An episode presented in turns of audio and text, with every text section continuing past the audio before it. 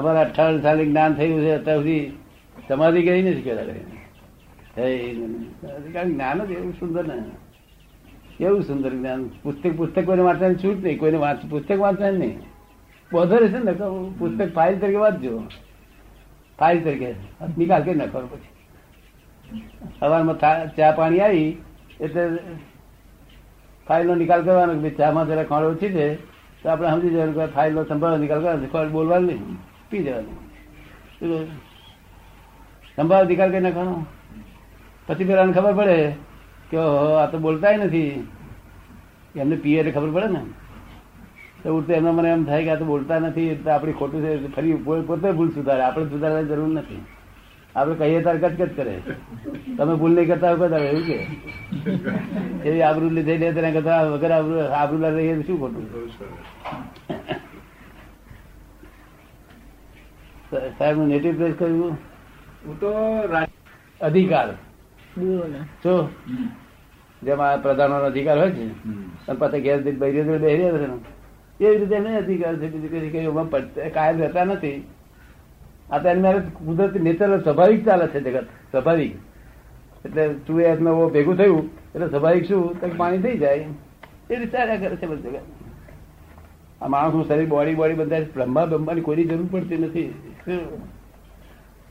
બ્રહ્મા જો બનાવનાર હોય તો પાછું બ્રહ્માને કોને બનાવ્યો એવો મોટો પ્રશ્ન ઉભો થાય.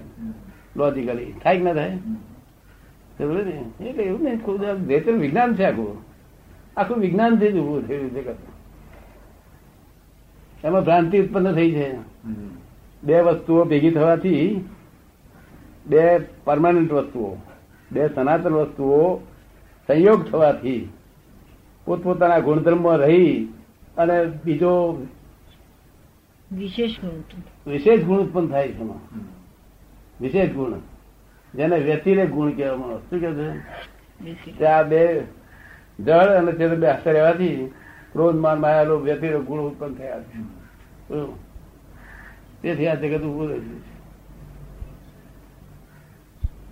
હવે આપણે તમે પોતાને પોતાનું સ્વરૂપ ભાન થઈ ગયું એટલે પેલું પેલું છૂટું ને આપણે છૂટું એમ એ આપણે ખ્યાલ થઈ ગયો, એ ઉડી ગયું. એનો અર્થ એમ કે એ જે નેગેટિવ છે એ રહેવાનું તો ખરું જ કાયમ માટે. એટલે એનો અર્થ એવો કે જે નેગેટિવ છે એ તો કાયમ જોડે રહેવાનું જ. હે? જે નેગેટિવ છે એ કાયમ જોડે રહેવાનું જ. નેગેટિવ એટલે જળ જળ જળ તત્વ ચેતન તત્વ ની જોડે કાયમ જ રહેવાનું એવો અર્થ થયો? ના ના ના ના, આ તો ભેગું થઈ ગયું છે. આ બધા તત્વો એ જળ તત્વો પાંચ છે, પાંચ પ્રકારના જળ તત્વો છે, સમજો ને. અરે એક જ પ્રકારનું ચેતન છે, ચેતન એક જ પ્રકારનું છે અને પાંચ પ્રકારના જળ તત્વો. તેમાં પાંચ પ્રકારમાં તો બે પ્રકારના આપણા લોકો જાણે છે કે ભાઈ આ પાંચ તત્વ કે છે ને તે બે તત્વ છે. એક તત્વ આકાશ તત્વ છે એમાં, અને બીજા ચાર ભેગા કરે ત્યારે એક તત્વ થાય. એવું કેવું છે? પૃથ્વી ચાર ભેગા, પૃથ્વી પાણી બધા ચાર ભેગા કરે ત્યારે એક તત્વ થાય એવું છે. તે જેને રૂપી તત્વ કહેવામાં આવે છે. રૂપી પૃથ્વી પાણી જે છે એ ચાર ભેગા કરે ત્યારે એક રૂપી તત્વ ઉભું થાય છે. રૂપી તત્વને લઈ અને આ અરૂપી બેનું ભેગું થવા ત્યાં ઉભું થઈ ગયું. રૂપી અને પાછી ક્રિયાકારી છે, પોતે જાતે ક્રિયા કરી, જડ હોવા છતાં પોતે ક્રિયા કરી.